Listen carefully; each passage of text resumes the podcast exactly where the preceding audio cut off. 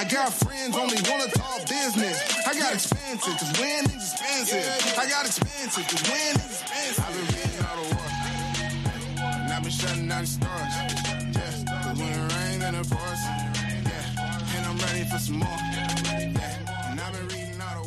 Hey, good late afternoon. What a different routine time for us. It's uh, Dooner right here with Kevin Hill. Yes, it's four o'clock, not yeah. noon. No, right? not noon. It's weird how one little thing gets out. Yeah. You know, it changes and it throws your rhythm completely off. Hopefully it doesn't do that today. Well, let though. me ask you. So this is Put That Coffee Down, the Freight Sales Podcast for closers, but folks like you, the creatures of habit. Kevin, are you a creature of habit? I am a creature of habit. Yeah. Yeah. But though I, I get bored after a while with being a creature of habit. I do too. I like to disrupt it a bit. Like mm-hmm. I, uh, you know, coronavirus hasn't gone away, but like I was so sick of being at home. I like, uh. I had to work with the wife to get this, the schedule fixed so I could come in and do these things live. But I'll tell you, we've been doing these at, for, at noon for so long. We do What the Truck at noon. You do Midday Market Update at noon. We do this show at noon. That...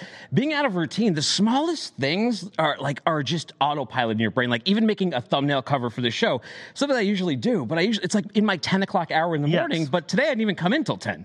I, I know. I, I I didn't even get the show notes until like afternoon, and I'm sitting here worrying the entire time, and and I'm I'm like freaking out a little bit because my calendar invites go off at, at noon. I'm like, well, I hope it's at four o'clock. I know it's at four o'clock, but what if I'm wrong?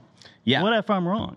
Who's here with us today, too? Who do we got? Who we got? We're opening up on LinkedIn now. We're different time, too. So different routine for everybody. So I know. It's, it's, it's completely different. If you do join us, happy to see you here. This is Put That Coffee Down Freight Sales Podcast for Closers. You can find your favorite podcast player of choice. Just look up Put That Coffee Down. Kevin, let's talk a little bit about, about marketing. We're both... Let's uh, do that. As we're waiting for the show to start, we were reading this article, right? In, um, what was it? The Philadelphia... Not the Philadelphia Inquirer. I want to say... Some type of like... The Philadelphia from, Weekly. Yes. It was talking about, and you guys remember these. Tell me if you remember this one. This is your brain on drugs. Just say no. Nancy Reagan, right? J- Nancy Reagan, yes. Just say no. And I learned it from watching you. That was my favorite one where like the dad finds the kid's box of drugs, mm-hmm. brings in the bedroom, and the kid's like, I learned it from watching you, Dad. Yeah. Yes. So these campaigns, though, so what the article was talking about was those and dare, and it was taken from the perspective of drugs, and all of these kind of backfired because they boiled it down to the fact that even though the message stuck with you, which is great for marketing, right? Those slogans mm-hmm. stuck with you. The message behind them was that a lot of people are doing drugs.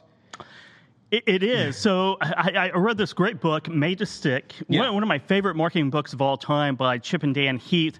And Just Say No was one of their, their you know, their, their case studies of something that's very sticky and very memorable. Yeah. Not necessarily works, right? Because no one really likes to be told what to do. Yeah. And I, I think that Just Say No, it comes from a point of view of just say no. Right? Sure. So don't ask any questions. Just say no. Yeah, it, it, like it, it, especially when you're doing it to teenagers, it kind of plays into your own defiant need. Yes, that rebellious need. Instead of showing a little bit more empathy, say I know how it feels, or and then the other part of the the Philadelphia uh, or, or the article that we read is that it, it sends the message that everyone's doing this. Yeah. So it, it, it, it's actually reverse peer pressure. It's the opposite peer pressure. What they want to design with this marketing campaign, it's the opposite effect. Everyone else is doing drugs. Everyone well, like else you, is doing them. You almost feel excluded by not being yes. a part of it, and that's that's kind of sort of the marketing message that was mm-hmm. going out in the eighties and nineties. That Dare was considered an absolute failure. It, it, it introduced kids to all these different types of drugs and talked about their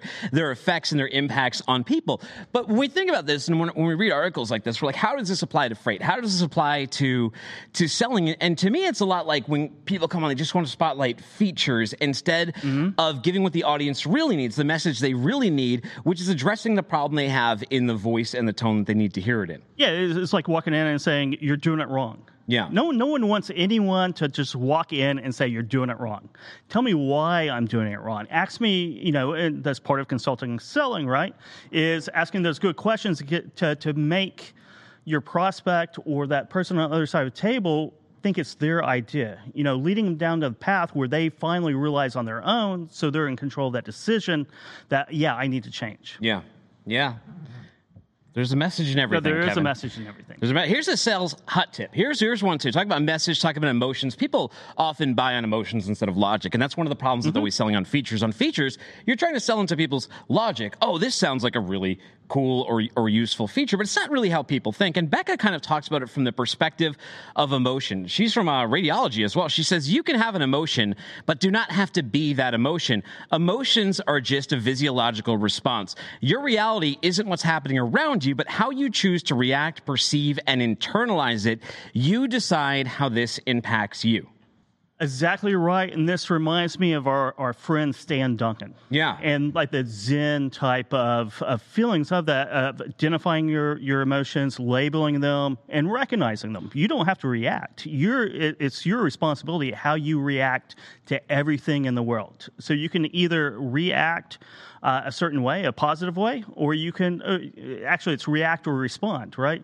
React is the, the improper way or the bad way where your emotions take control. Respond Responding is when you have your emotions in check and you respond in a very uh, appropriate and logical way.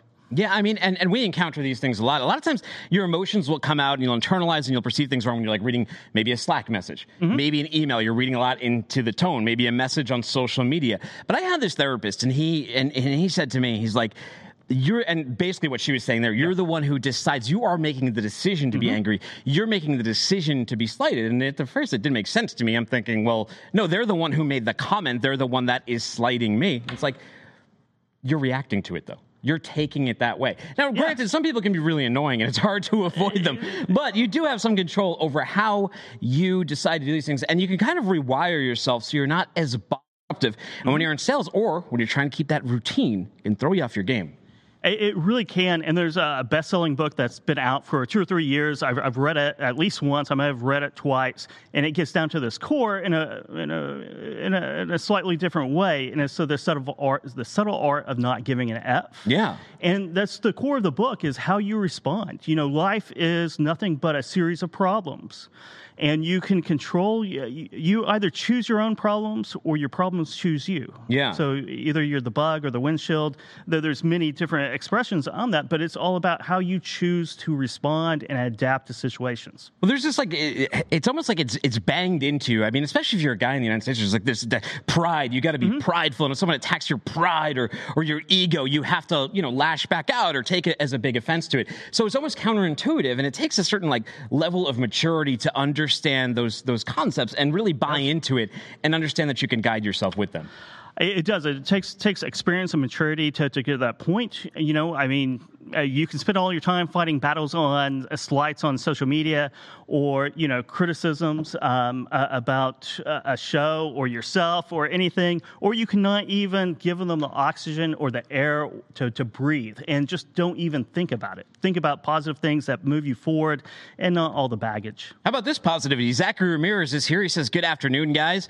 And he says, uh, speak your customers' language. Yeah, very true. Your mm-hmm. audience, your customers' language, you have to understand them in order to sell them. You have to understand what they think from. They're, you know, a lot of times we talk about ego. A lot of times in sales, yeah. it's, it's sort of like you, not only you're asking for something, you're asking someone to buy something from you, but you're doing it on, you're trying to do it on your own terms.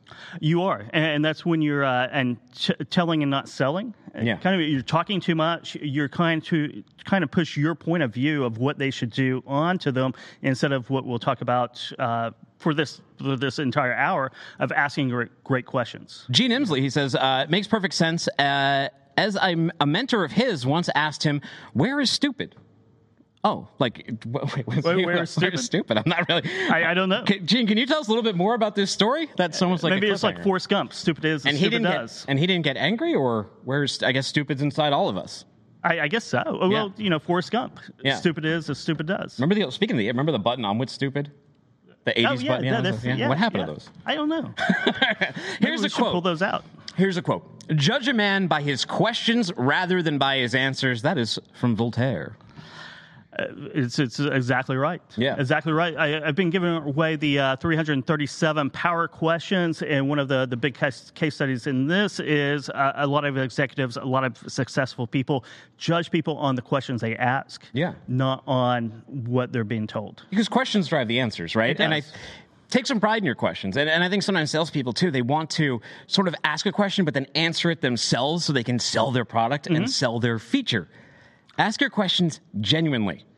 Get you know get get your information from the genuine questions. And a lot of that's part of active listening, and yeah. it's a skill. You know, we did the improv episode, you know, a couple months back, mm. and it's all about active listening. Yes. You know, not not thinking about the next question, but actually engaging and listening. I've been really trying to work on that myself, and we interview a lot of people. Yeah. And you really need to be active listening, not even thinking about what you're going to ask next, but just riffing on on what you've been being told. And it's the same way with sales. Yeah. How, how's that working out for you?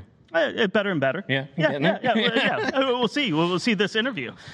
There's a funny fake quote, though. So speaking of Voltaire, okay, according to one story of his last words, and if, if you know mm-hmm. Voltaire, he was, he was a critic of the, of the church and of uh, dogmatic spirituality and all of those kind of things, right? So this is, uh, this. a lot of people thought this was true for a while, but here it is. According to one story in his last words, when the priest urged him to renounce Satan, he replied, "There is no time to make new enemies." This is Voltaire on his deathbed. However, this appears to be originated from a joke in a Massachusetts newspaper, My People, nineteen fifty, in eight, from yep. eighteen fifty-six, but it was only attributed to him in the, the nineteen seventies. That's interesting. Yeah. You know, it's, it's basically kind of some of those Yogi, Yogi Berra quotes, yeah. right? They just like, I never said that. Yeah, or Bill Parcells or something. Uh, yeah, exactly. Yeah. Although Bill did say a lot of the ones that... Uh, he did, yeah. yeah. They have those on tape. Yeah. Well, hey, Opendock's going to be with us today, and we got a little read for them. So, tired of endless lines of trucks waiting for your dock doors? I know the drivers are. First come, first serve doesn't cut anymore. No, upgrade your warehouse operations for dock appointment scheduling with Opendock. Configure your availability by hours of operation, length of time to load, and maximum number of trucks you can take at one time. Find out how easy it is at Opendock dot com. Boom, you nailed it. Yeah, you know. So today's topic, we're gonna have Opendock on a little bit. Jeff Booth is gonna be joining us, and he's got he's Arizona guy. Used mm-hmm. to work with GlobalTranz. Fantastic. Yep. He's done a optimization for theaters with data. He worked on the grocery supply chain for an organic farmers market style grocery store. Mm-hmm. Now he's with Opendock, making uh, trucks move faster. So we're going to find out his story and how that all applies to selling and everything. Before we get there, we're going to set the table a little bit, talking about consultative selling, right? A very famous book, Consultative Selling, the Hanna Formula for High Margin Sales by, uh, who is that gentleman? Mac Hanna, right? Yes. Yeah. So, and, and the whole thesis of that was selling with ever negotiating price, and instead of uh, instead of focusing on delivering value. So instead of selling on price, instead of focus on delivering value. Uh, hard in freight, hard in freight, because in freight, especially in your sales rep, everybody wants to talk about rates.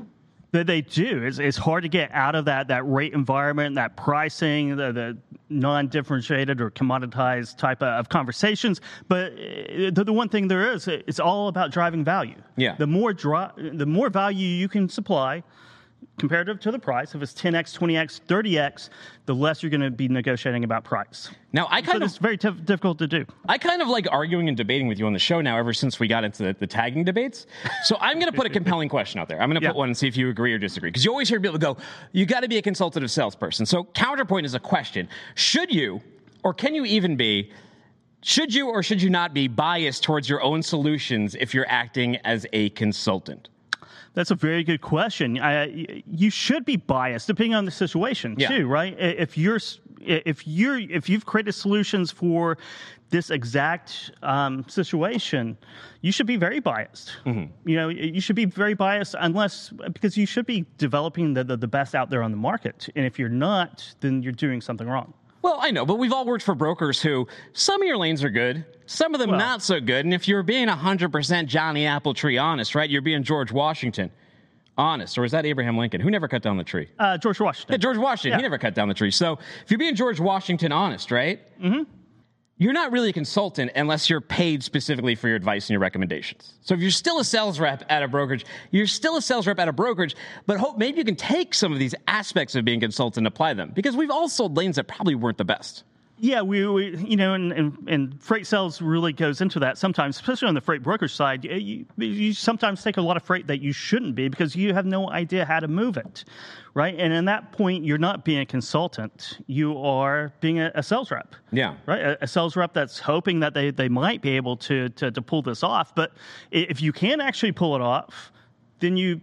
you know, you develop that expertise and you start becoming a, a market expert. So at, at one point in all our lives and, and all our duties, we're at the bottom of the learning learning curve, and we're, you know, we're moving up that really all our lives. We never get to the top of that learning curve. But once we get up high enough, then you do really become a consultant. But on your first day in, in the industry, you're not a consultant. Yeah, you got, I mean, you you're have to.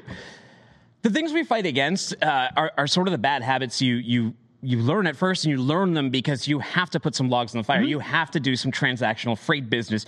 You have to do some of those easy sales. You have to take on some of the undesirable things and the busy work that we normally wouldn't recommend when you're a little further down the line. That's just the, that's the hard work. That's the proving ground that you have to go through at first in a lot of brokerages. And, and every single one of the brokerages, right? Yeah. No, no one's going to give you the, the, the hard things to do. You know, the, the transportation management, you know, dedicated services just right off the bat, because you're going to come in and ask some great questions, right? Because you're not going to know the answers to them as well. It's a, it's a build up over time. So you start doing what you can do. You start learning, and that just, uh, you know, you just start crawling up that learning curve. But you have to go up, up that learning curve. The, the, the more you can, can can condense the time to do that, the better. Um, but you, everywhere, everyone's stuck with that. Andrew Bound says, offer yourself as a free consultant. The pot of gold is if your consultancy sticks, then the revenue will come and the mm-hmm. profit will follow. Interesting. So in, in that situation where you're doing free consulting, because I've actually done this like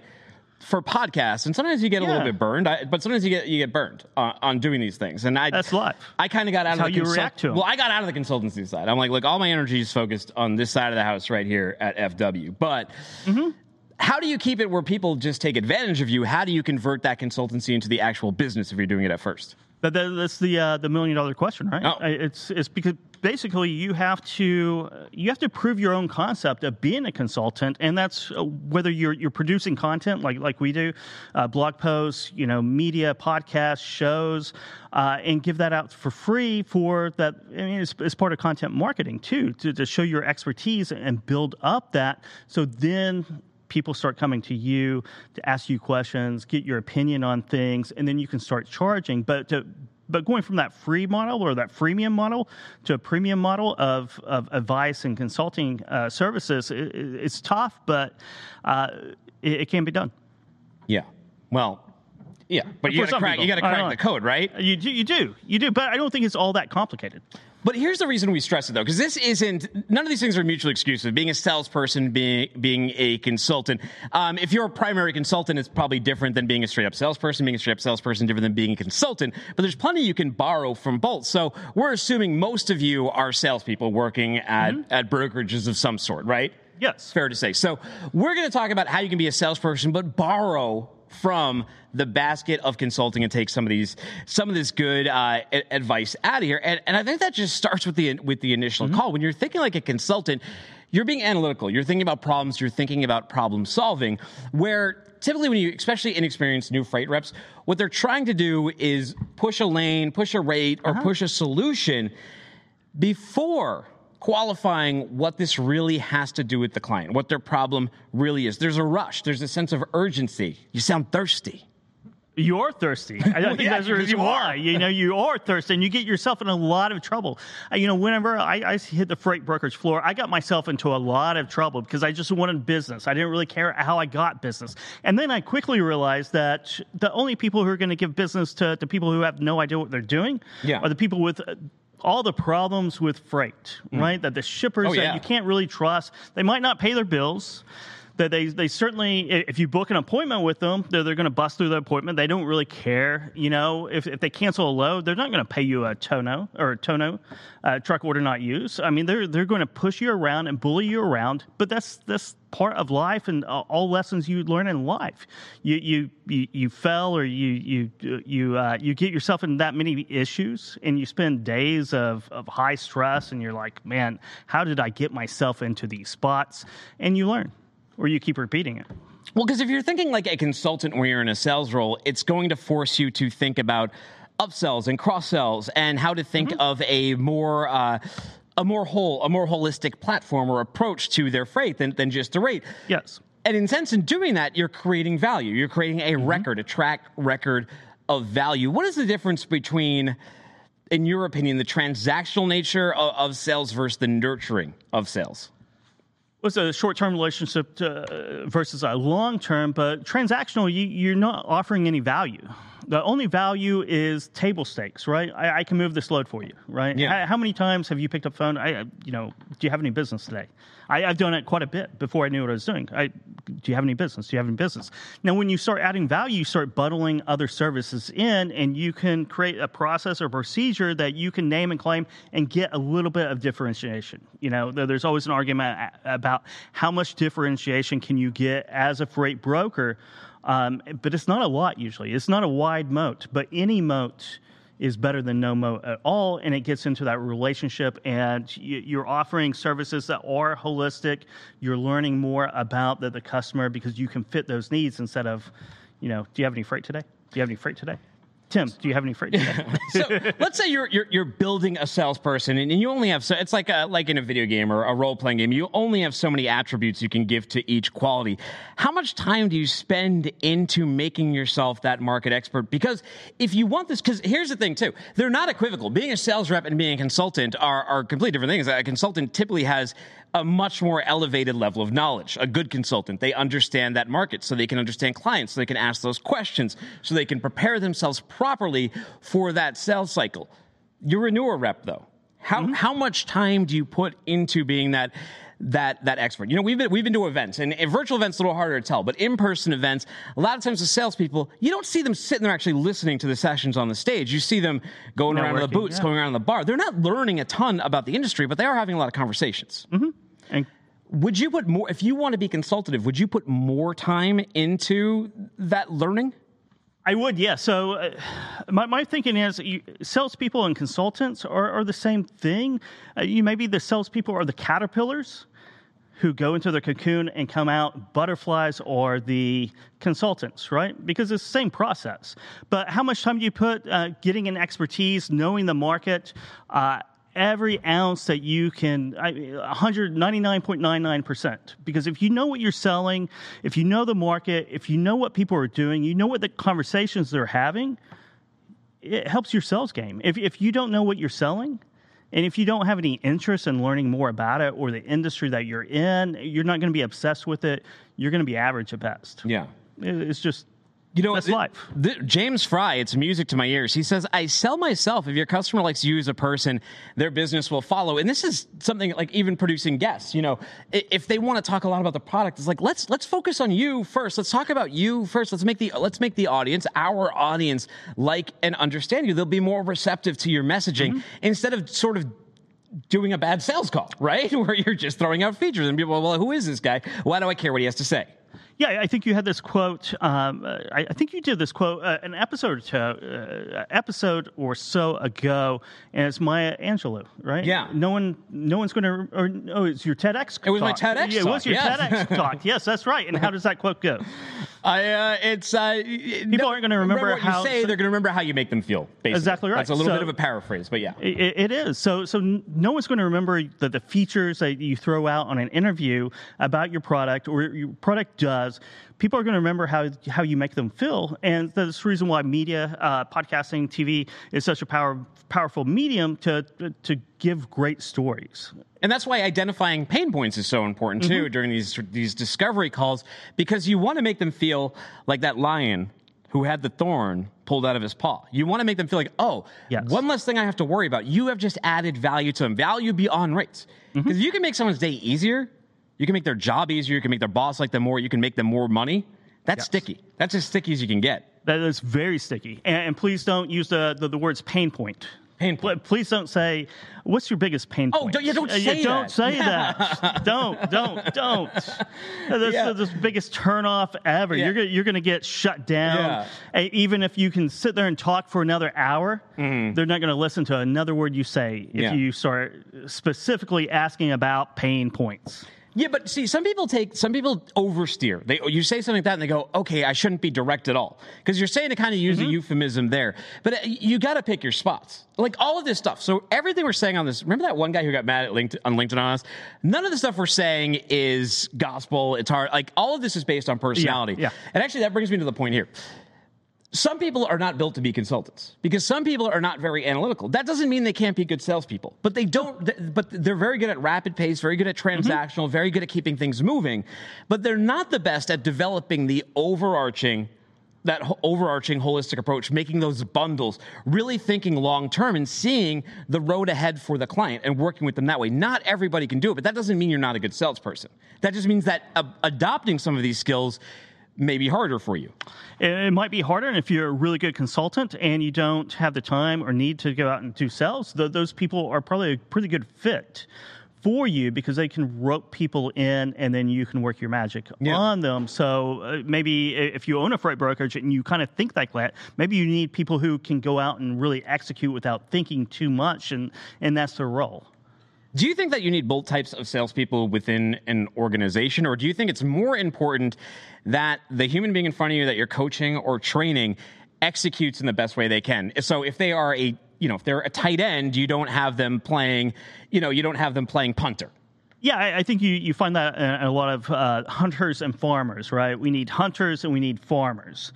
So there's plenty of people who can develop really good long-term relationships, but they're not going to go out and do one hundred cold calls, right? And bring those people in uh, to, to get them in the funnel. And, you know, their their attributes are more, they're the tight end or the, the farmer, right? Yeah. That can milk and, and, and grow those accounts. And then you have the hunters out there who, you know, once they, they, they got their kill, got it through the door, they start losing interest almost immediately, and they're ready to go out and, and conquer something else. So I, I think it's, it's it's important to have both of those in in every organization, hunters and farmers.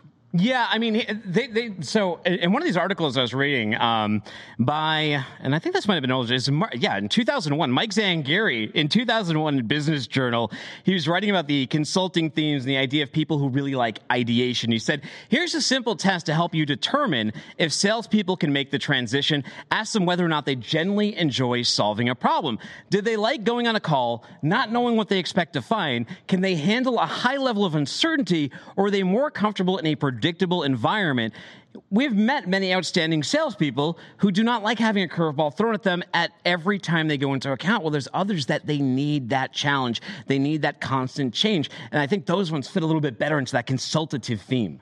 I do, I do too. I, I do too. I, I, I, I like the, the curveballs thrown at me. Um, you know, I only have, it's, it's my my choice to respond that way, right? To, to, to like it, because it's going to happen no matter whether I like it or not. I, I get curveballs at me all the time, right? So yeah. I better like it, or I'm going to really not enjoy life whatsoever. Speaking of curveballs, we got uh, we got Jeff we got- Booth in the bullpen. Let's uh, let's get a golf cart to bring him out here on. Uh, oh look, he's warming up. Yeah. He's up there. Hey man, Jeff Booth with Opendock. Jeff, thanks for your time today.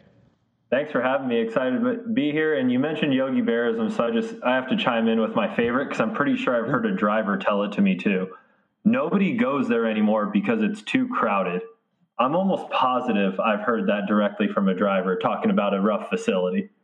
Well, I, I, I do too. Yes, all the time, right? Yeah, yeah, yeah. There's there's those famous shippers that that, that you call up carriers and they're like, "No, we, we don't deliver there. It's too crowded.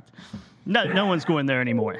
You, you you're not going to find another truck to go in there because it's too crowded." You know, and Jeff, you're very stylish too. You just got I, I love it. You just got a black T-shirt on, probably probably some jeans going on. Must run in the company. Uh, yeah. You know, uh, when you guys talk to my owner, Bob LaLogia, he, he told you he likes to peruse men's fashion. And I just, yeah. I guess, I guess the apple doesn't fall far from the tree, trying to do that, that same thing. I don't peruse it. I feel like I just know it. I feel men's fashion. I live it. Well, hey, full disclosure, I have some Pinterest stock, and it's done very well this year. So, so very thank you to to Opendock and Pinterest and for you. Yeah, we browse yeah. Pinterest heavy. And Dooner's been here shopping for, for clothes for Friday. Yeah, all, all all morning. Yeah, you just wait till you see the Christmas stuff we're looking yes. at right now. It's gonna be great. We'll have a Christmas special on Can't here. Wait. So you have it. Well, you have a great background. We'll get into that really quick. But what's the elevator pitch on you? What makes what makes Jeff Booth tick? I like solving problems. I'm just a business geek. You talked about the consultative stuff. That's me. I'm analytical, data-driven, and I just, I love the curveballs, and I like trying to figure things out. And I've done it in a lot of different places, and I'm excited to be doing it at Opendock today. Mm. Interesting. Sure. Well, how about Opendock? Yeah, then? well, yeah. So the elevator pitch for Opendock, and that's where, you know, I lead product and strategy there for the team, and really, we help supply chains with dock appointment scheduling. And for most people, it's like, wow, that's the least sexy thing ever. But it's a huge problem, and helps things with like labor efficiency, improve data, and lowering dwell times. And we think those are just huge problems in the industry. Yeah, so are you trying to tell me, Jeff, that pen and paper and Excel spreadsheets uh, divided over multiple shifts and multiple teams is not efficient? Are you really trying to tell yeah. me that? Yeah, as a as a finance geek as well, and spending way too much time in spreadsheets, uh, it's a nightmare. And I couldn't imagine running a schedule. And you know that when someone else says, uh, "Can you can you open up that spreadsheet?" and it's not yours, it's like cleaning another man's garage. There's lights, there's color. You're like, "What is all this stuff? What's happening here?" Wow, I've, I've never thought of cleaning another man's garage before. I, what was the movie where the guy mows another guy's lawn and he gets like he he gets so upset and he beats him up? I don't know. I forget which movie that was. I don't know. It was a, a big affront, though. It was a big affront huh. to him. So you know, it's, it's a rule. You don't mow another man's yard. It's just not an yeah, option. No, it would be weird. It would be weird. It's like when you sit in someone's chair after they've been sitting in too long and you're like in their body warmth. There's just something like the, unnerving about that the, feeling. Is, they have yes. the groove. They have a yeah. groove that's not your groove. Uh, they've left a dimple and it doesn't fit. At, at, yeah, it doesn't fit your, your rump just perfectly. Let, let me ask you something though. So, you know, as we all know, when you when you have docs and you don't have you don't have proper scheduling or rules aren't followed, it turns into a free for all, right? The drivers start showing up at five in the morning because they know that even though you have appointments on paper, you just let who's ever first served come in, and that ends up being chaos for everybody. The drivers hate it. I do that. I do Freightways radio and SiriusXM's Road oh, Dog yeah. Truck, and the number one issue drivers always complain about is dwell time. Wang Craig always yelling about dwell time. So that that's obviously an advantage of Opendock, but are, in real life, when people are using it, is that is it is it correcting that problem? Are people coming in at the right times? How do they enforce it? How does it work? Yeah, good question. And it's and enforceability is tough, but it has to start with a plan, right? We're not pretending that if you set an appointment, everyone's going to follow it, but everyone wants to do their job and get in and out as efficiently as possible. So if you have a target time of arrival, you're going to do your best to get there. And we try to make adjustments along the way, but it actually does help. I, I just spent some time with one of our customers who ran a big beverage distributor, and he said, I used to come in Monday mornings at six a.m. dreading life because as I drove into my facility, I would see a line of fifty to sixty trucks, and I just knew Monday was going to be awful. And sure enough, after a month or two of using the product, he's like, we've got people just balanced. They're scheduled. They know they're going to get in and out within an hour. And so now instead of sixty loads, eight a.m. Monday morning, seven a.m. Monday morning, there's now twelve on Monday, twelve on Tuesday, twelve on Wednesday, and we actually have some control of our warehouse. So, uh, Jeff, you have a big financial background. You're very well-versed in R O I, but you just brought up a, a very interesting point where that's indirect value. That is value that, that can't really – there's a lot in there that can be measured – But but not dreading that line of trucks, making someone's life easier. If, if they're working, still working twelve, hour, twelve hours a day, or you know, it might shave off an hour. It might not, but the, they can go in without that dread.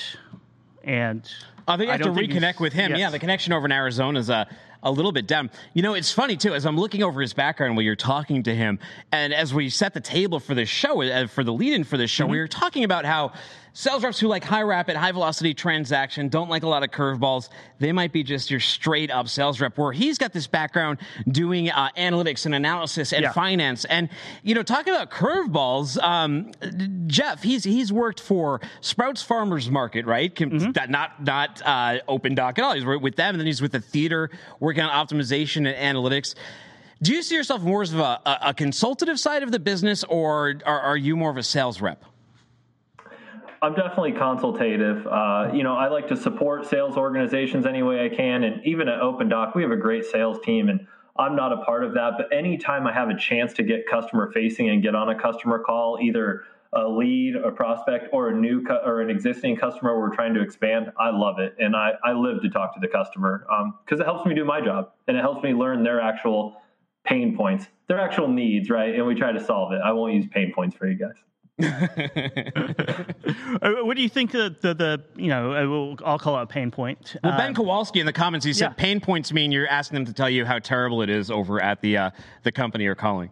It is. And also, you know what it also does? You, asking someone their pain points, it, it's a very direct way of making them put negative thoughts in their mind, which mm-hmm. when you're doing a sales thing, we talk about that feeling, you might not want to drive that that stake in that sharply. Yeah, you want to have those solutions. Yeah. You know, the solutions are the positivity, and you, you, you, you uncover the negativity, but you want to uh, to really reinforce that positivity.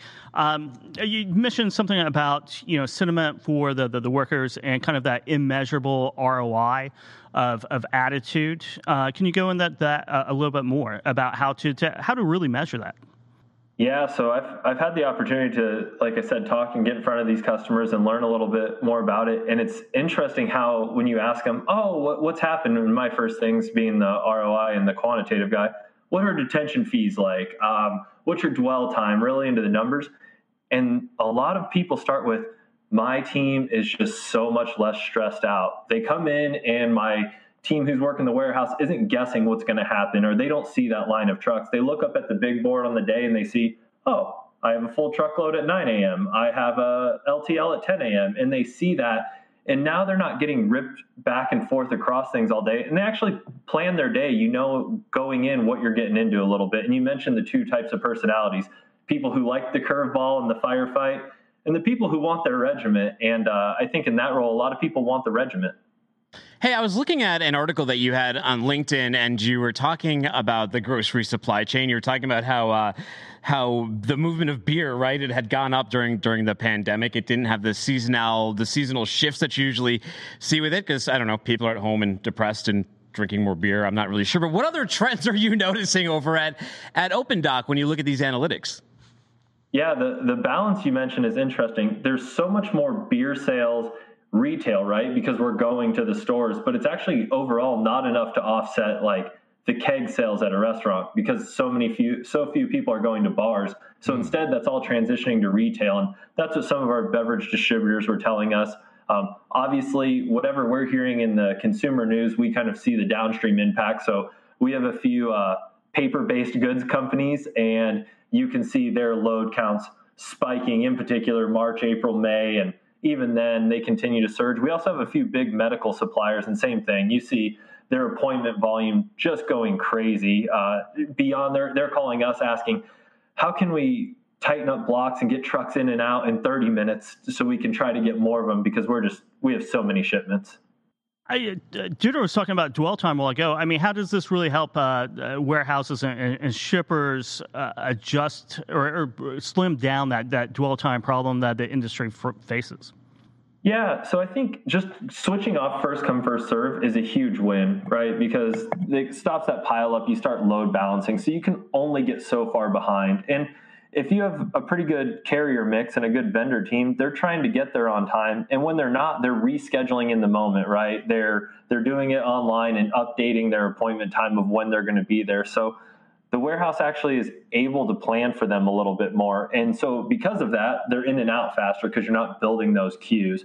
The other piece of it is we actually track data on our in our platform. They can mark when the truck has arrived. They can mark when the truck's completed, so they actually know in and out times, and it's not just uh, handwritten on the B O L that I've seen so many times that I can never read or understand, and then I try to pay attention on it.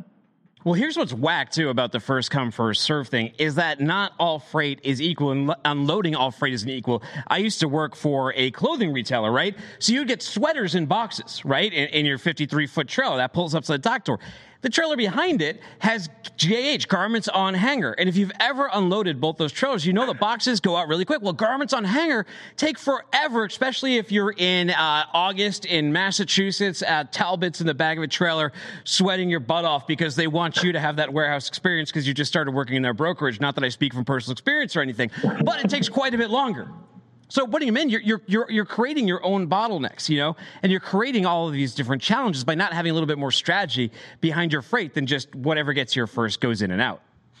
And when you talk about that, it's like deep philosophically, I think, uh, not to get philosophical about appointment scheduling, a little weird, but first come, first serve seems to reward people who care the least about their time, because they're willing to go wait in line. They're willing to get there early. So you're actually rewarded by being first, because you'll wait twelve hours, right? You'll wait over the weekend. So being the least efficient time, you're almost celebrated to move to the front. And that feels like the, the wrong setup. But I think psychologically, people just see it as kind of a, a right and wrong. You get there first, you should be served first. They're not really thinking about the depth of it. It just feels like that should be the reward system. It isn't a very American is, thing, yeah. isn't it? It's it's very sort of ingrained in us. It's almost like that ego thing we were talking about earlier, where you decide to be offended and you decide it's an assault on your pride. Also, almost a very strong uh, American thing. It, it is. Uh, that first come, first serve. Both. It, first come, first serve. The ego. There's a lot of American there, there, there things is, in here, yeah. and that's a problem too. That's why you have to you have to work with people on feelings and stuff and how they feel. If you just sell on features, I mean, we're maniacs. Humans don't operate on logical terms. No, no, it's, it's all emotional. Everything's confirmation bias and emotional with, with people. It's crazy. It could you imagine? Could you imagine meeting like a significant other? And it's like, my features are analytical. I save money well, right? I'm the perfect date, and everyone's like, what? No, it's like, what are your emotions? What are your feelings? And you were talking about languages and how you speak to the customer earlier in the show, and it just made me think of like love languages. You know, for the customer, sometimes you have a customer who wants like the words of affirmation. Yeah, we're doing the right things, or they want acts of service. Like, I'll take that terrible Montana to Wyoming for a loss because, you know, it's an act of service for you. How about um, I'm going to, to the customers and doing consultative sales with a, a startup. What are some of the lessons you've learned about what to do and what not to do, or what works and, and what doesn't work? Yeah, it's finding that blend. You know, sometimes we've taken on some very large enterprises, and sometimes I, I you know, I get trepidation. It's like, man, this this is a top one hundred company. Like, how are we going to be able to serve them? I know we have the tools in place, and I know we've been practicing for this the whole time, um, and we have examples of it. But it's like you feel like you don't really know till you get put in the game. It's like practicing all week for football, and then the lights come on, and it's like, all right, now it's time to show up. So finding a way to still be confident and self-aware of, hey guys, you will be our biggest customer, and we've done customers comparably to you, but here's how we're going to make sure we're doing it great. Here's the extra resources we're committing. Here's the extra time we're going to spend with you to make sure we do a great job on your account. And so finding that balance of self-awareness and confidence. Well, and, and for the site, for the sales cycle for something like Opendock, who is your customer? Are you going directly to the docks, directly to the shippers? Are you going to the, the, the brokers? How does that work? Or, or is it a combination? No, great, great question. Um, it is primarily go. So we sell to the warehouses. The warehouses are our paying clients, but we're in a little bit of a marketplace effect. I care a lot of what our carriers and drivers tell us, because the easier we make their lives, the easier they make the warehouse's lives. So everything comes back to making our client happier. And one of the functions is doing a great job for the carrier. So we sell to the warehouses directly. And that includes, sometimes we're talking to the shipping supervisor of a single warehouse, or sometimes we're talking to the V P of process improvement at supply chain at, you know, fill in the blank large retailer.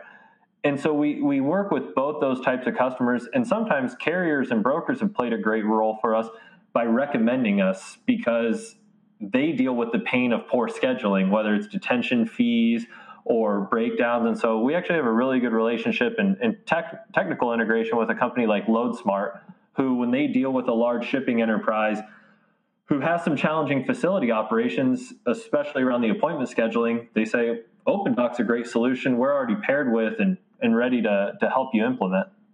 It's always good to, to have to, to be behind technology that that that has that vir- virality or that refer that natural referral, right? Because if you have uh, freight brokers and carriers who are using it for customer A and yeah. they want they're having pain in customer B, uh, they they can they can refer that customer B over to uh, another platform. Uh, is it is the messaging more uh, mass marketing on? Instead of consulting for the freight brokers and, and carrier angles, and is it a little bit different from each side of that network? Yeah, and actually, I can I take a second to ask you guys a question on your advice around this? Because I don't think we've hit that virality thing as well as we could have. I think we have big opportunities there to have brokers who, we you know, we have about thirty-five thousand to forty thousand users who schedule, so brokers, drivers, carriers, and finding a way to engage them saying, you use this for all these other facilities. If you have poor performing facilities, how do you how do you push them to us? And I don't know, that's something we've cracked the code on, and you guys have been in that space. What are your thoughts? I, I would say, first of all, there's always the, that rewards bonus, but that that's kind of cheapens the deal so, somehow. Um, yeah. A rewards program. Uh, what do you think, Dooner? Well, so for me, like, I worked for FedEx Trade Networks for a while, and I was in duty drawback. And duty drawback is this specialized thing, right? I mean, I did entries and stuff, but I was in duty drawback for a few years, so I got a good background in there. And I knew that in dealing with global imports and exports, a lot of uh, sales reps that I was going up against, my competition, didn't know anything about drawback.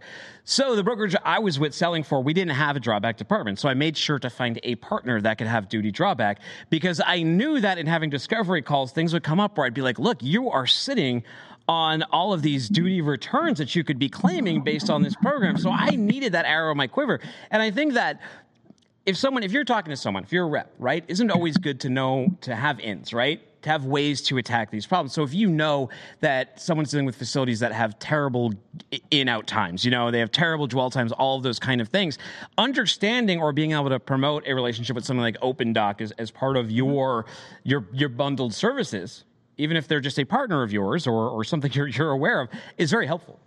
Yeah, I, I think you're right. I mean, I, I spent a lot of time where you're, you're just talking, uh, counting how many times you said duty and drawback. Yeah. Um, that, that was fun. Uh, but but I think I, I think just assuming that they're uh, using that assumptive sells and close and messaging to freight brokers and carriers, just assuming that they're going to refer, might plant the seed of an idea to, to go ahead and, and take that action. Yeah.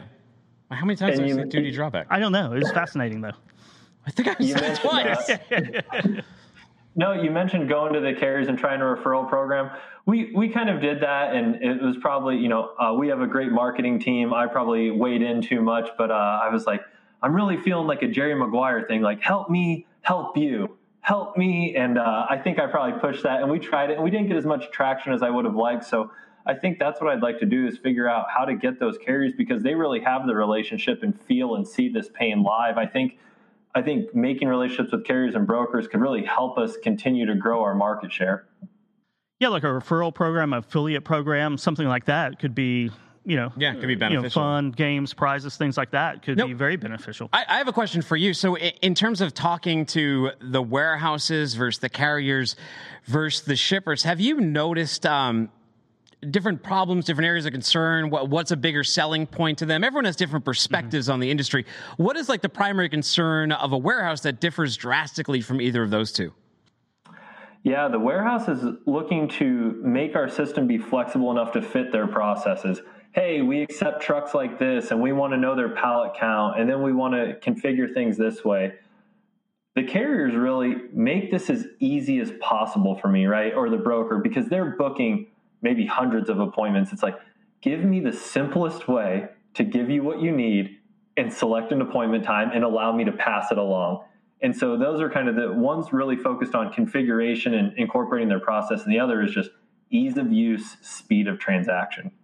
I think that's right. And I was just thinking, I mean, use that as a, a value prop, you know, bu- bundling services, right? And I'm, I, I will, I love a good bundle. Yeah. Right. And if they, they can, if freight brokers and carriers can, can bundle that as they're going in to, to do their own sales to shippers and say, well, you subscribe to this and we can, we can add this to our, you know, we have visibility. We have now, um, you know, Opendock or a, a, a you know a digital way to to book appointments at dock doors, and it's a way for you to differentiate yourself uh, against your competitors. Might be another another another angle to take on it. Yeah, and I always thought it was good being the you know thinking about analytical stuff. I always thought it would be good to use as root cause. Maybe if you have if you've experienced it where you're trying to find great rates, uh, you know, for your for your shipper as a broker, and the feedback is bad reputation at that facility. So your rates are too high or your capacity is limited because people just don't want to go there. And we talk about not always fun to give negative information to a customer, but if you gave them that insight and said, actually, if this is happening to me, I assume this is happening to all your transportation rates. I think if we could solve this for you, you would drive down transportation costs and make everyone's life easier. I think that's that's where you start to become more consultative and you start to build a longer strategic relationship because you're thinking about their business problems, not you trying to make that one sell. What do you think the biggest problem is that, that you have to solve, either in your day-to-day or, or overarching? Accommodating all the different warehouse types. I, you know, we, it's easy to see and step back and say, yeah, they schedule appointments, unload stuff off a truck, and it's good.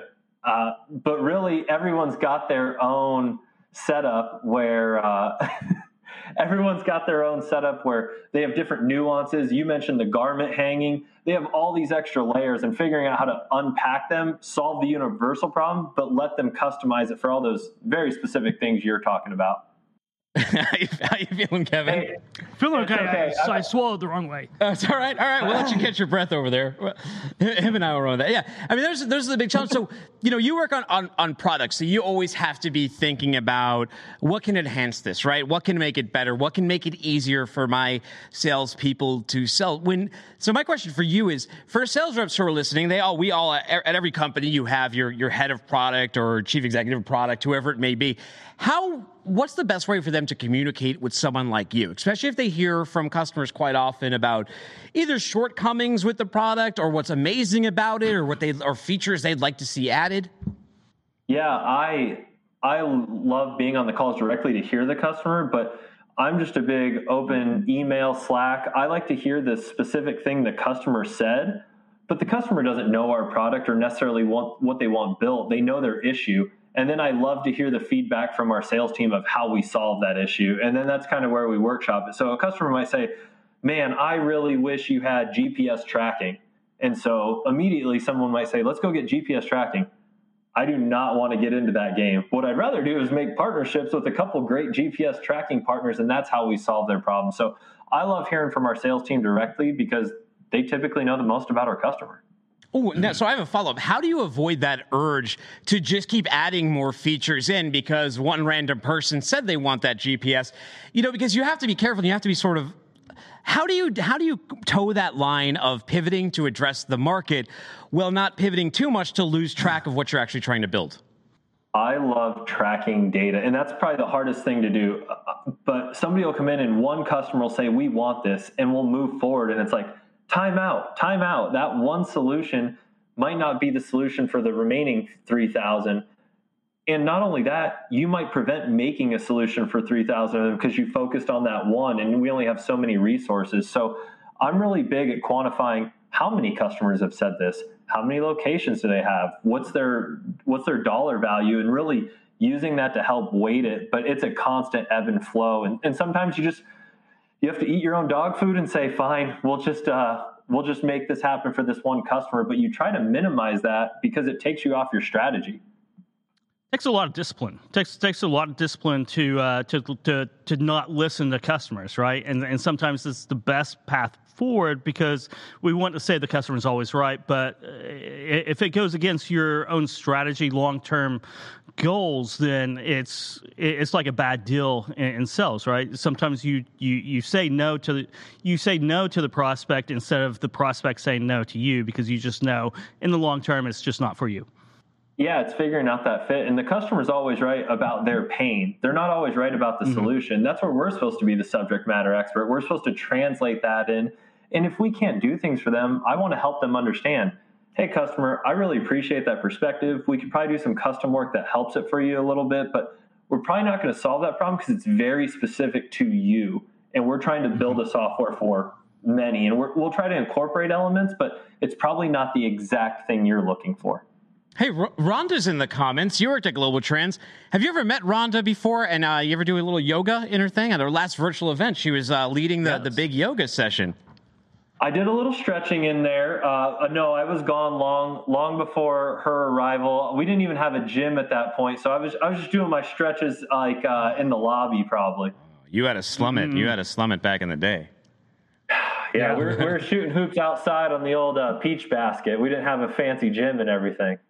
What do you oh, got, Kevin? What do you got, Kevin? Uh, uh, C- Candy Bukic says, I think we all had to jump in and put out the fire to save a truck at an F C F S facility. It is a waste of resources, including time in each case. Communication helps greatly in these situations. Yeah, I mean, that's that's another thing. Like when you are saying, you know, it's first come, first serve, you're setting yourself up for, for failure, because the second one of these problems happens, or you get a, a truck with some unique type of freight or challenging freight, you create those uh, you, you create those backups at the dock door, and that's when everyone starts getting upset. And here's the thing: when your when your dock is all messed up, you're not just upsetting the, your your own workers inside; you're you're all these other drivers within there. So the carrier's getting mad, and then if you're at a place like Walmart where you're getting busted on on times in full, and you're getting chargebacks and things like that, then the shipper's mad, and then the shipper calls up the broker, so everyone gets upset when these problems occur. And that's a good question. That's amazing. And that's a good question. How much do you sell on on that value prop? You know, how much do you pay out on detention? Do you, is that kind of a line of questioning that you do to, to discover some pain points? Yeah, exactly. That's that's what we want to find out from them. We want to we want to quantify, and we know there's value in process improvement, but we want to know, what are your detention fees?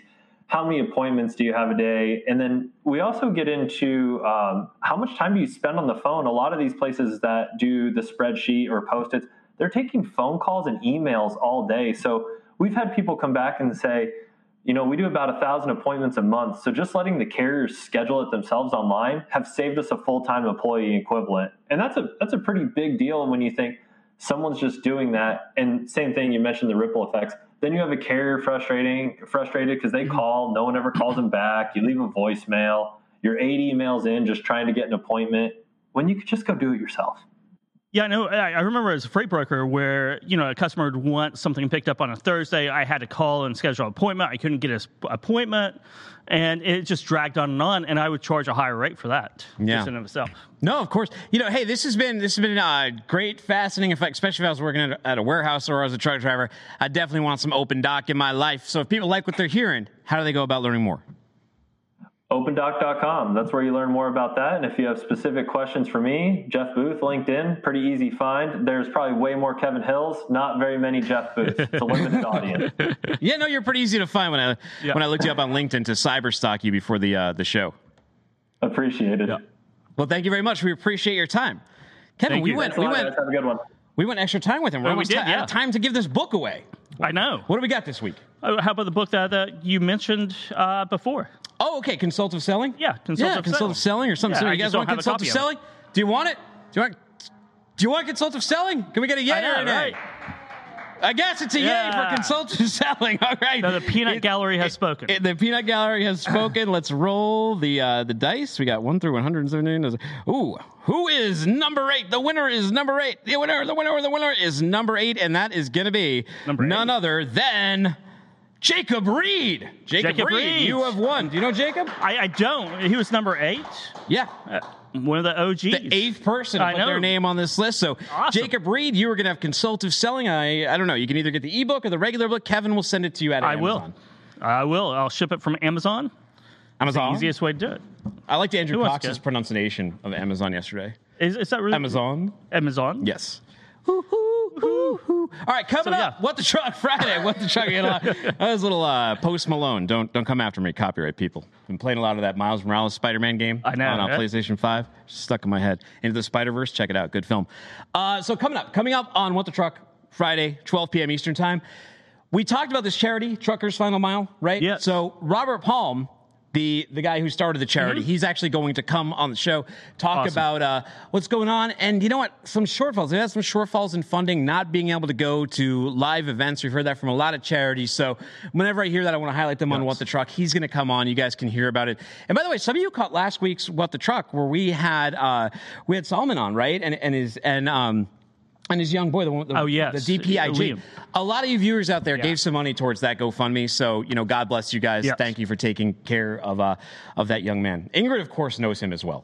Oh, does, does she? Oh, yeah. Uh, Liam, yeah. Yeah. Uh, Liam's son. Liam, uh, Liam Solomon. And yeah. OpenDock's Jeff Booth. So we're going to have another OpenDock person on, Jeff Booth. He's going to talk about ways to modernize dock data. So we'll get a little deeper into those analytics today. We're looking at OpenDock from a sales oh. perspective. Uh, yeah. So Jeff Booth will be right back. Oh, very He's going to be right back. Yeah. And then uh, play it forward. Jeff Gallantly, he's of Crossdock. So we're going to get even more information on Crossdock. So it'd be a good warehousing show, especially if you're into dock data.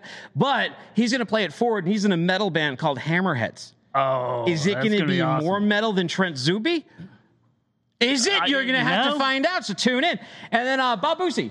Boosie, Boosie. He's going to spin the wheel and make the deal from B W S Logistics. Oh, nice. Yeah, uh, we'll stupid questions, right? Yeah, we're also going to talk to him about selling freight in a, a hot market, but making it sticky so you still have those customers in a down market. Uh, Boosie's always out there hustling. He right? is always he's hustling. always hustling. He is.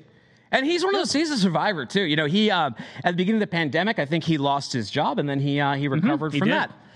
Folks, thanks for joining us today. I'm Dooner, at Timothy Dooner on the Twitter. That's D O O N E R. Or look us up on LinkedIn. That's Kevin Hill. What are you on Twitter? Kevin Hill C L? Kevin Hill C L. Yeah.